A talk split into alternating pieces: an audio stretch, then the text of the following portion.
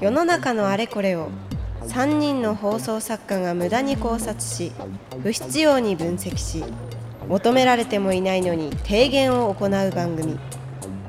その名も三人寄れば無駄な知恵。はい、えー、放送作家の藤井聖堂です、えー、1年前に自分の出した企画の締め切りが今頃襲ってきてヒーヒーっておりますはい。えー、カバンの中に水入ってないなと思ったら、多分生放送のスタジオの床に置いてきたんだなと今思っている放送作家の大村彩人です。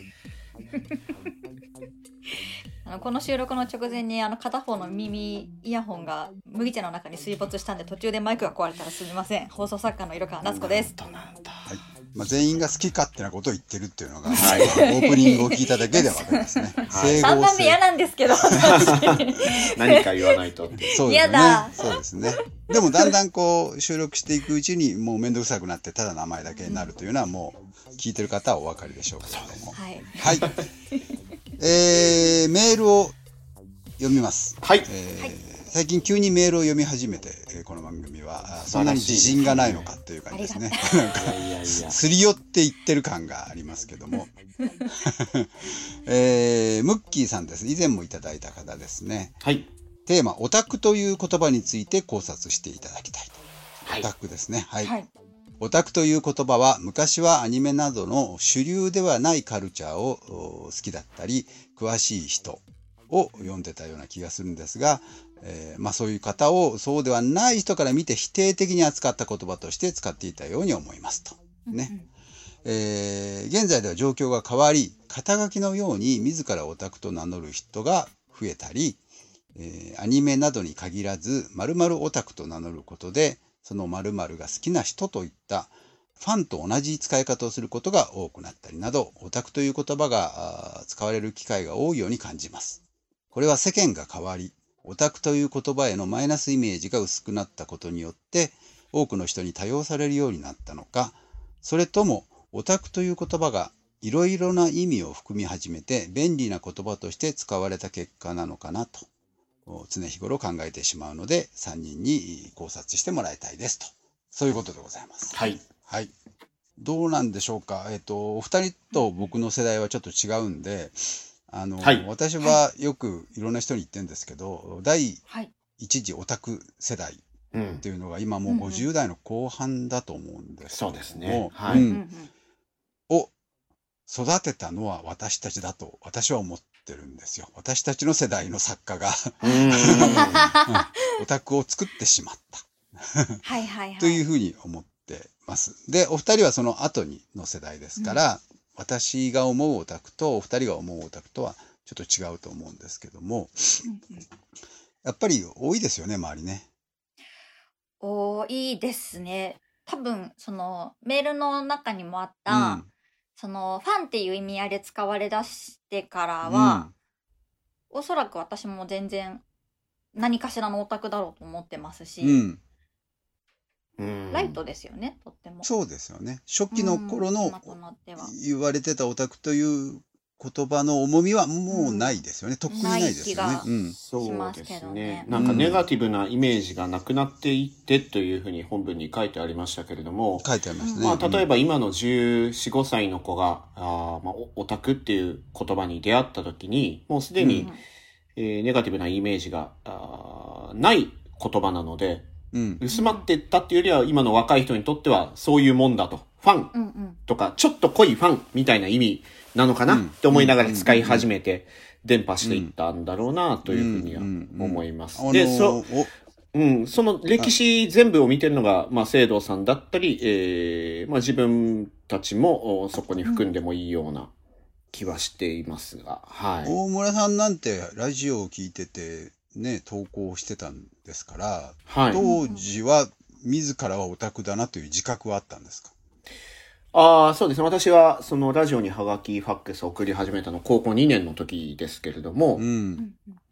まあ、それよりも前の段階、小学校の卒業文集、卒業アルバムで、クラスのトップ、何でもトップ3みたいな、うんえーよくあるじゃないですか。足が速い人、うんトップ3、誰々、誰々、うん。みたいので、私はオタクな人っていうところに入ってましたからね。おうわすごいオタクの人。オタクな人トップトップ共に認3めで入れ入れられてたぐらいなので、もうそれがうん私小6で92年から93年にかけてなんですけど、93年か。その時点でもうオタクっていう言葉を小学生も知って使っている、うんうー状態で、まあそれ、そうやってそれはネガティはいブな感じではないでしょ、その、その文集に書くぐらいですから。そうですね。書いてもいいってことでしょ？まあ、いいなんか、マニアックな人みたいな。なうん誰が知ってんだよ、それっていうことを、えー常々喋ってる人みたいな意味合いで、なるほど。うんえー書かれてるなって。だからと、変人は残ってますね、まだね。そのそうですね。だから、うんうん自分の他にも二人、えー入ってたわけですけど、トップ3なんで、そのメンツを見ていると、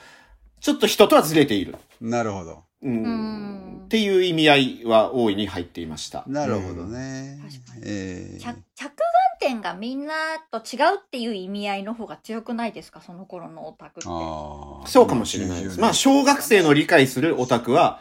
そういうものでした。うん。ですよね。世間的にはもう全然違うというか、えーまあやっぱりね、80年代とか80年代終わりぐらいにオタクっていう人はビデオテープが家にいっぱいあってみたいな、まあそういう悲しい事件とかもあったりして、そういう取り上げられ方をしたというのもあって、それが89年なんですよね。そうですね。はい。小学生で、はい、うんえーそういうことがあったのもあって、だいぶ、マイナスではあったものの、オタクを名乗る人とか、えーうんオタク評論家みたいな人がテレビに出始めたのが90年代だったりとかして、うんで、それを小学生の自分たちが見ていて、うんうんで、なんかか軽くいじる、オタクってものをいじれるようにだんだんなっていったっていうタイミングでした。はい。30年前ぐらいの話。うん。確かに。あのー私がこの仕事始めたのが79年はい。でして、古いですよね。本当にこれいつも言うたびに、もうね前世紀の出来事だよなとか思うんだけど、うん前世紀って前の世紀ですけどね。はい。えーでもまあ皆さんも前の世紀からやってるでしょうから別にどうってことないんだけど、ええっと、79年に初めて、えーこういう仕事を始めて、まあラジオ業界に出入りした時がちょうどお宇宙戦艦ヤマトのブームだったんですよ。はい。で、えーそこからすごい怒涛のようにいろいろアニメ特番を私はやったんですけども、うん声優ブームですね。あのーその時にずっと原稿を書いてて、えーマニアと呼んでました。マニアずっ。とああ、うんなるほど。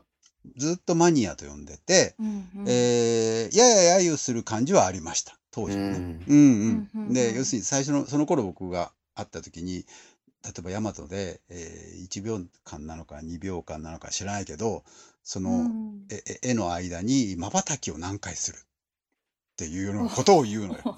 うん。このアニメはすごいと、このヤマトのなはい。なんちゃらはすごいと。なぜかというと、え1秒間に瞬きを何回もするからすごいんだ、うん。みたいなことを言ってて、何言ってんだこいつらと思って私は見てたんですけども、あーうんうんうん。でもまあそういう方たちをアニメマニアみたいな形でうん、ずーっと呼んでて、うん。で、なんかまあ、世間的には83年にオタクっていう言葉な、中森明夫さんあたりが言い始めたっていうか、ほうまあその前に多分あったんでしょうけども、そうですね。83年ぐらいにこう表に出てきた。うん。と、はいはいはい。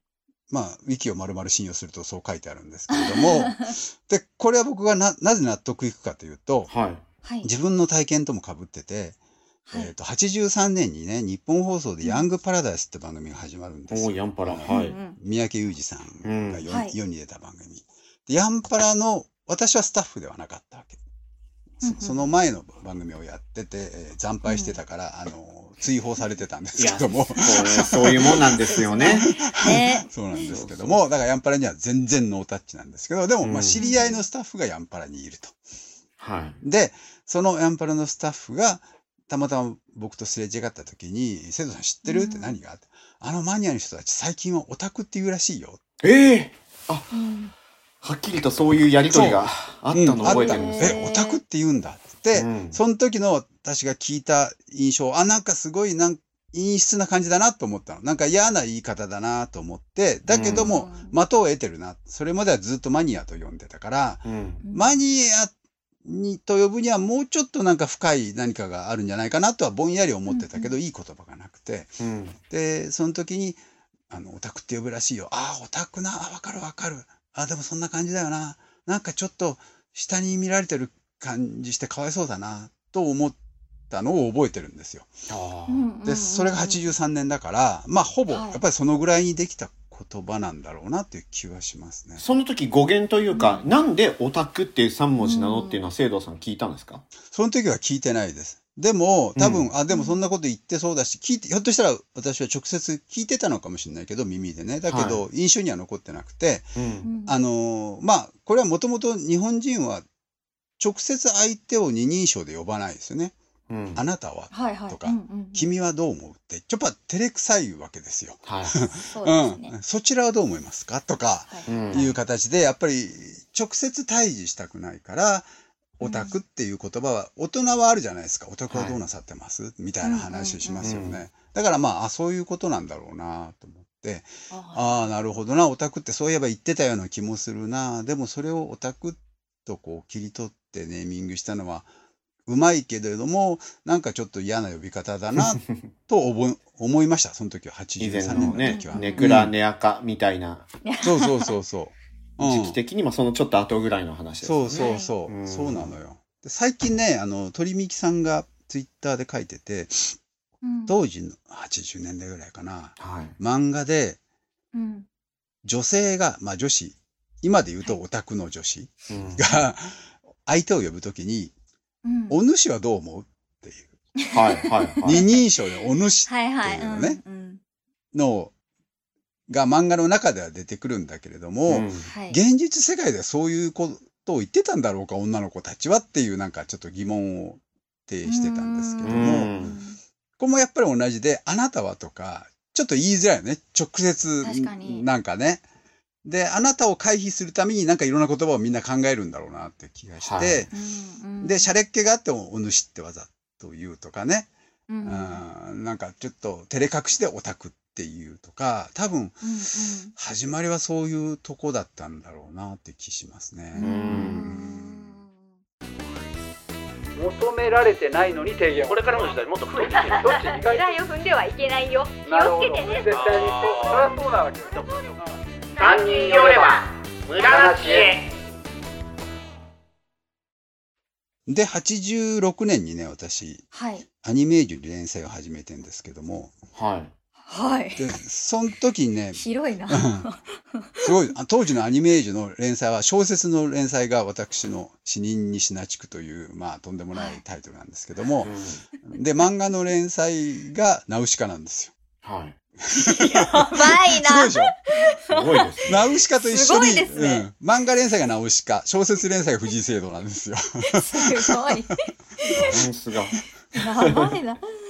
で、その中で私ね、コスプレとか、えっ、と、マニアとか書いてんですけど、うん今この話しようと思ってパラパラっと見て、ひょっとしたら書いてるかもしれないけど、オタクという言葉は使ってないですね。あら。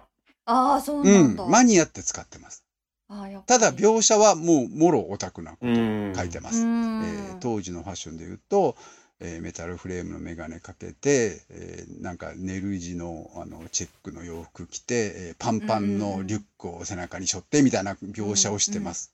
でコスプレとかも出てますその小説の中に。うん。だからなんだろうそういう人は見てはいたけどまあオタクって言葉を避けてたのかもしれないしまだ私の中ではそれほど一般的ではなかったのかもしれないですね。う。うんん。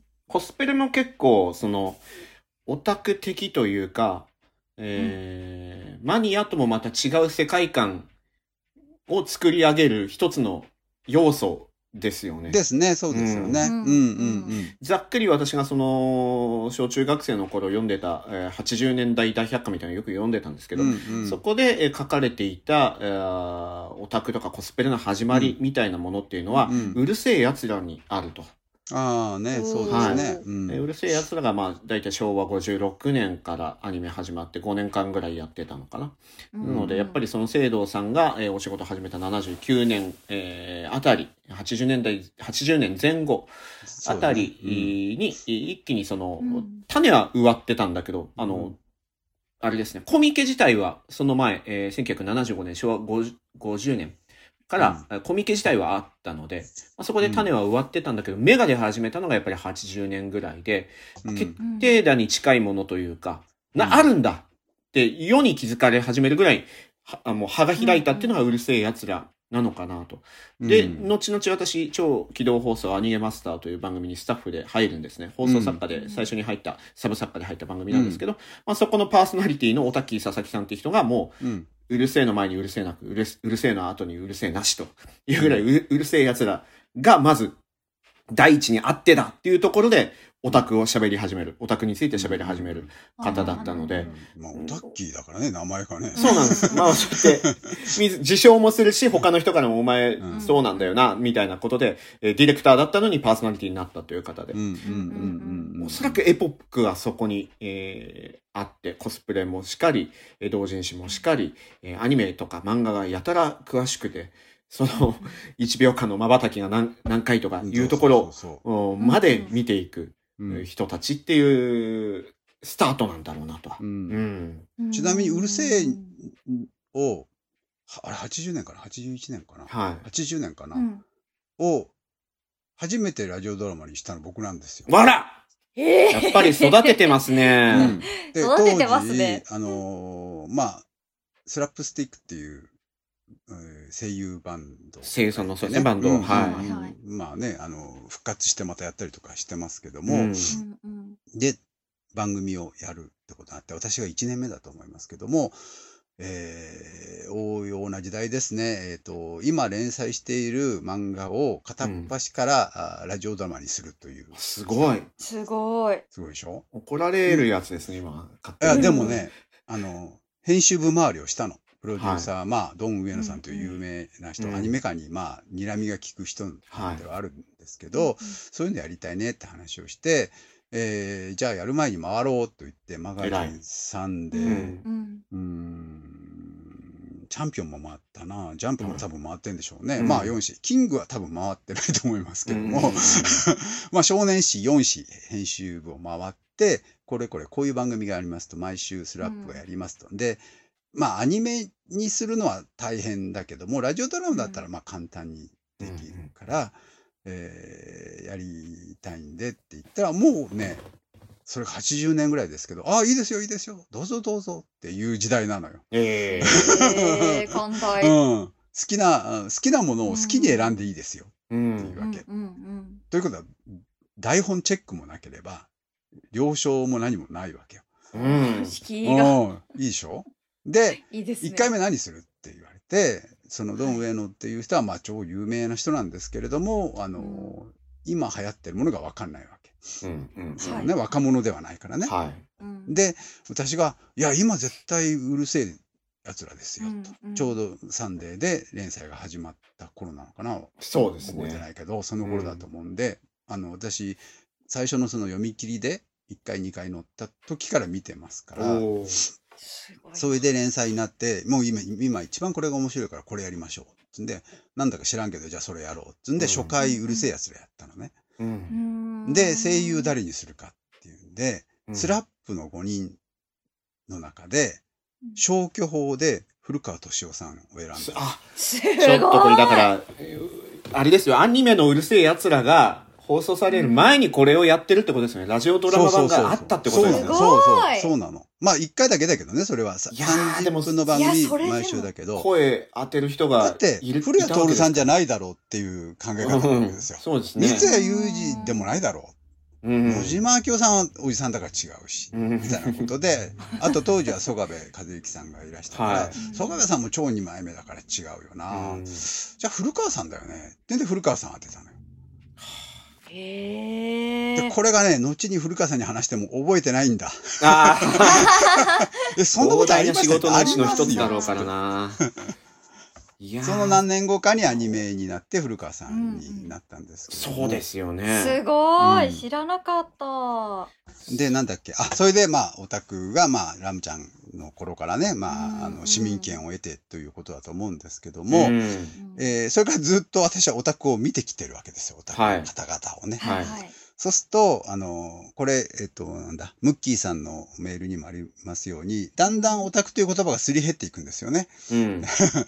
言葉はインフレを起こすから価値がなくなってきて、うん。そうすると、おオタなんとかオタクですって言うだけだと、別にそれほどマニアックじゃないだろうとか、そんなに詳しいわけでもないだろう。そんなに、あの、好きなわけでもないだろうとかいう感じになってきちゃって、代わりの言葉が欲しくなるんですよ、世間は。う。うんんそうするとね、あの、こじらせてるって言葉が出てくるわけですああ確よ。かに、うん。こじらせなんとか、うんなんとかをこじらせてるこじらせてるからってうん。あの、オタクのそのネガティブイメージがオタクにもうなくなってしまったから、はいうんうんネガティブな言葉が欲しくて、こじらせてんな、みたいな感じで、う。うんんこじらせが出てきたんだなと私は認識してて。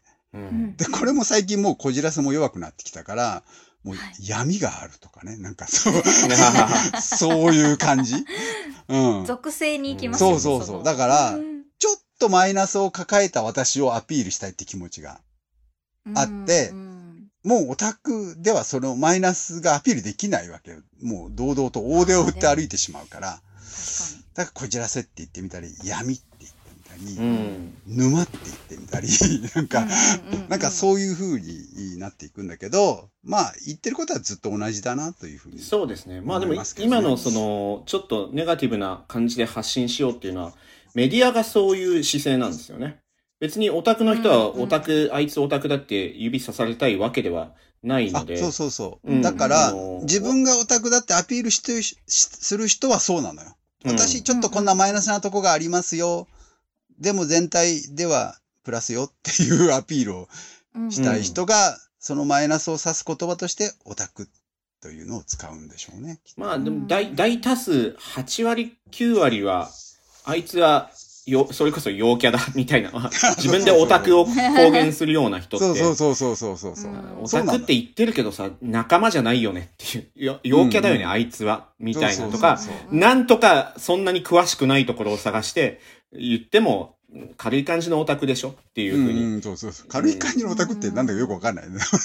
なんかそうです、ね要は、要は好きって意味で言ってるだけじゃん、あそうの人。そうそう。そう、うんそういうっていう感じで指さされて、で、うんなんかそのネガティブ要素をどうにか、えー表現してやろうっていうのは、基本的にはメメディア側あーで、あって、まあ、電車男の時も、正直、あれは、お、お金になるから、そういうことにしたような気がしてて、あそ、あの、あそこぐらいまで本本気でバカにしてたんじゃないんですか？メディアの人たちはって思って見てうましたけど。そんな。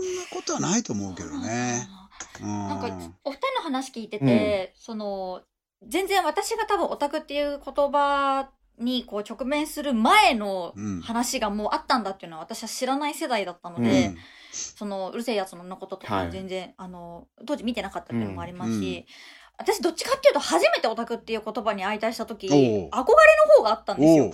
いつ相対したんですか？初めて。それがえっとえっ、とねえっ、とうっちゃなんちゃんが、うん映画七人のオタクはいを出た時うに、んすごい好きだったんです、あの映画が。おおでもそれそれあれですよ。僕がオタクな人トップ3選ばれた年とほぼほぼ一緒ですよ。ああ、そうか、そうか。そう93、か92年。92年小6だもん92。あ、そっかそっか。そうそうそう。あれねすごい嫌だったのよ、あの、タイトルが。ああ、そうなんですか。まあ当時僕オールナイトやってたから、うんあのロケの現場の伊豆大島に行きましたけど、あの、収録の時うわ、に。大変。で、はいはいあの、ずーっと、おシニのオタク、カッコ仮って、ずーっと言い続けて、えええそうなんだ。最終的にカッコ仮が取れただけという。ーうんこれはオンエアでもずっと言ってまいしたけどやね。ー、なんか、うんあの映画って、まだまだ続く3人の無駄知恵。ポッドキャスト版はここでお別れ。一体どこに行き着くか。続きは audiobook.jp でお楽しみください。